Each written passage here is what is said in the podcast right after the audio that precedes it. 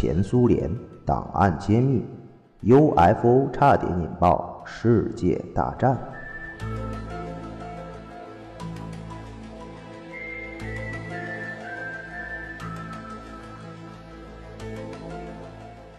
UFO 简单的三个字母，却涵盖着不知多少奇异诡谲的秘密。UFO 的造访激发了人们强烈的兴趣，进而世界各地不少组织和个人以秘密或者公开的方式展开对 UFO 的研究，试图解开 UFO 现象之谜。其实，在苏联和美国。军队和政府有关方面对 UFO 的研究，早在二十世纪四十年代就起步了，已经积累了大量的 UFO 的目击报告和研究资料。随着苏联的解体，这个超级大国进行 UFO 研究的秘密被揭开了。一九八三年十月五日，这是一个。让前苏联某些军方要人现在想起来还有点胆战心惊的日子。这一天的十六时，位于乌克兰的洲际弹道导弹的基地上空出现了一个 UFO。该 UFO 发出的亮光直射洲际导弹发射控制平台。令人惊诧不已的是，就在此时。导弹发射密码显示处于授权使用状态，并且基地还同时收到了准备发射的命令。这时的洲际导弹已如上弦之箭，一触即发。万分庆幸的是，基地司令没有贸然行事，他火速与总参谋长进行了核实，弄清了总参谋部并未下令发射的真相。因而认定是 UFO 故意捉弄，洲际导弹没有发射，差点由 UFO 引发的一场战争避免了。但几位军方的要人不仅出了一身冷汗。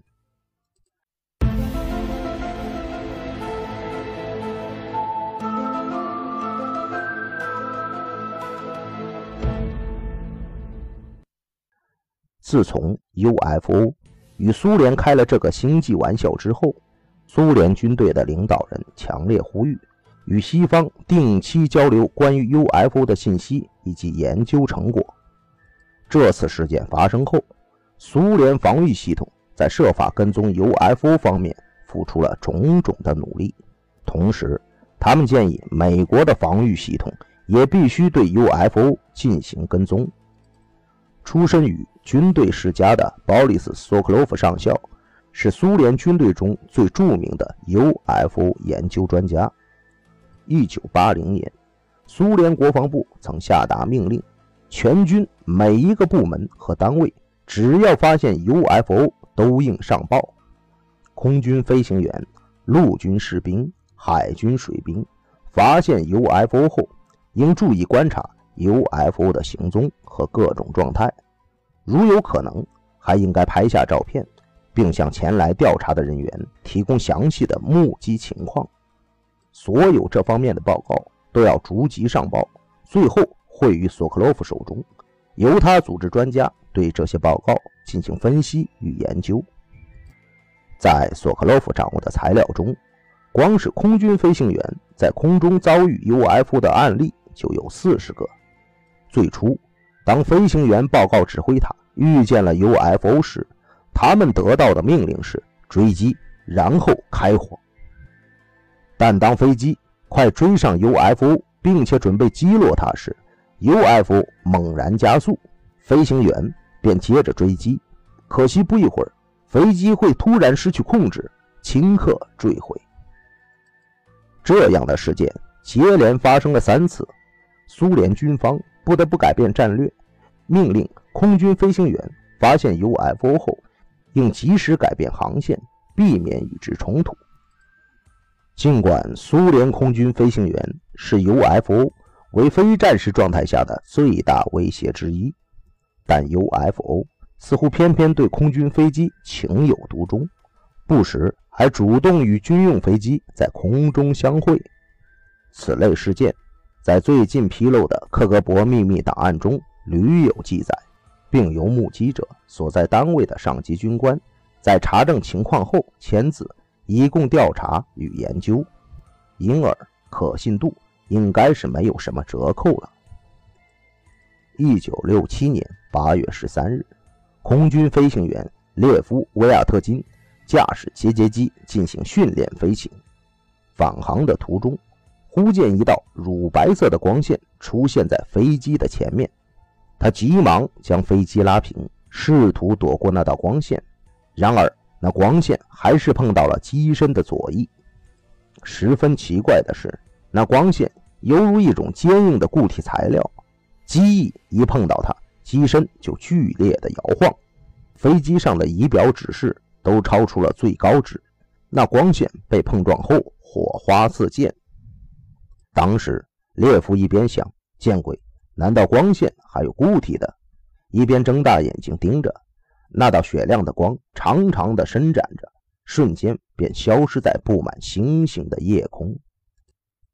列夫终于安全返航，可是过了许多天，飞机左翼与那道光柱相撞的地方，在漆黑的夜晚竟然还闪闪发光。UFO 的专家认为。这是 UFO 与战斗机所做的一种碰撞实验。那道光柱是 UFO 中一个填充了高度磁化气体，并可伸缩自如的磁管或者磁柱，能发出耀眼的光芒，而绝非平常意义上的光线。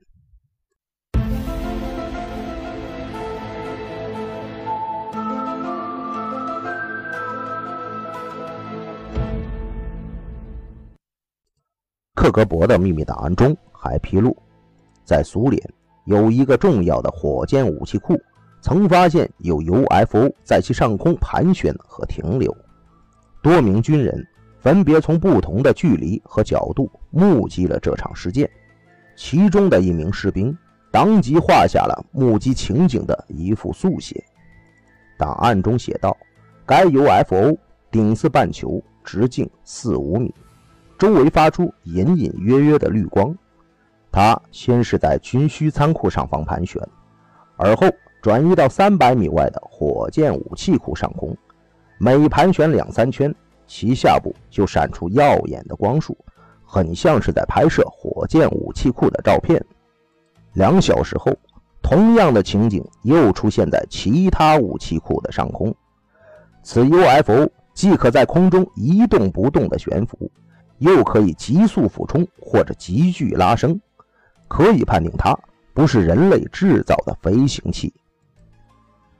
苏联军队的 UFO 研究专家认为，军方之所以对 UFO 如此感兴趣，是因为一旦 UFO 的奥秘被解开，苏联就可以运用外星人在材料、速度以及隐秘行动而不被雷达探测等方面的先进技术。而在全球角逐中独占鳌头，因而千方百计破译 UFO 技术的密码。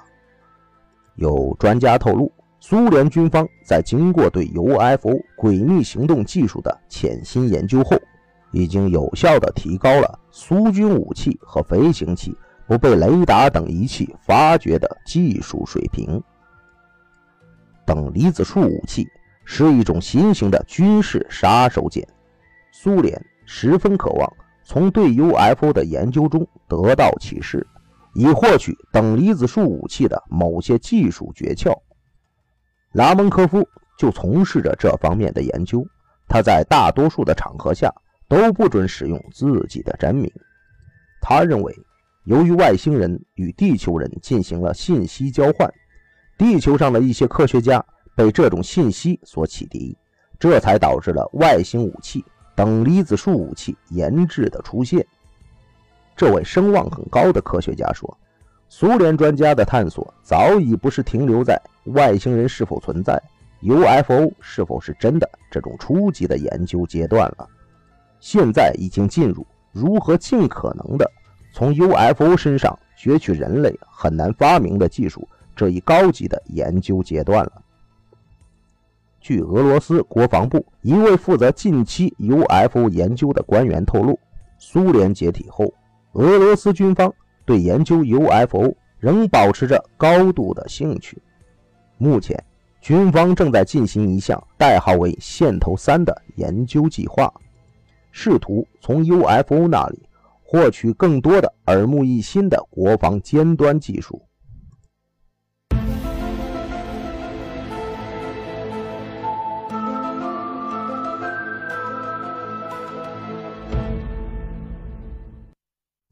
一九四八年的一天，斯大林特地召见航天专家科罗廖夫。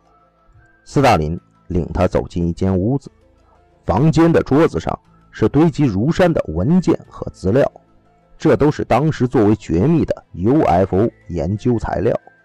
斯大林命令克罗廖夫好好的研究一下这些情报和资料。克罗廖夫欣然领命，并且表示。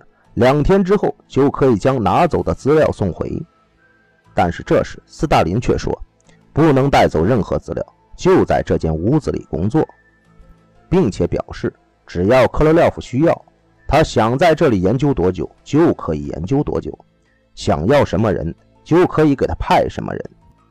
研究结束后，斯大林要克罗廖夫表明看法，克罗廖夫说，UFO 的现象是真的。他们既不是美国造的，更不是世界上任何一个其他国家造的。之后，苏联克格勃设法搜集 UFO 的各种资料和目击报告，建立了专门的秘密档案，并且要求著名的 UFO 专家举办讲座。苏联军方和政府有关部门、苏联原子能研究所等其他的一些高度保密的研究机构。都纷纷加入到了 UFO 的研究中。苏联专家开展对 UFO 着陆点的研究已经有二十五年的历史了。专家们对莫斯科郊外十个 UFO 的着陆点的土壤和环境进行了一系列的物理和化学的测试，获得了大量有价值的发现。譬如，将两只完全一样的石英表，一只放在着陆圈内。一只放在着陆圈边缘外，结果这两只手表走时明显不同，里边的快，外边的慢。又如，已发现的 UFO 具有神奇的消毒杀菌功能，凡是 UFO 降落过的地方，那里的土壤就成为无菌土壤。最令人好奇的是，在 UFO 着陆的土壤中，发现了大量非常细小的玻璃状的小球。也或许这些微小的玻璃球，就是外星人从他们的星球向地球携带生命体的容器。苏联专家曾特地让来访的美国客人带回一些小玻璃球，希望美国科学家能够解开其中之谜。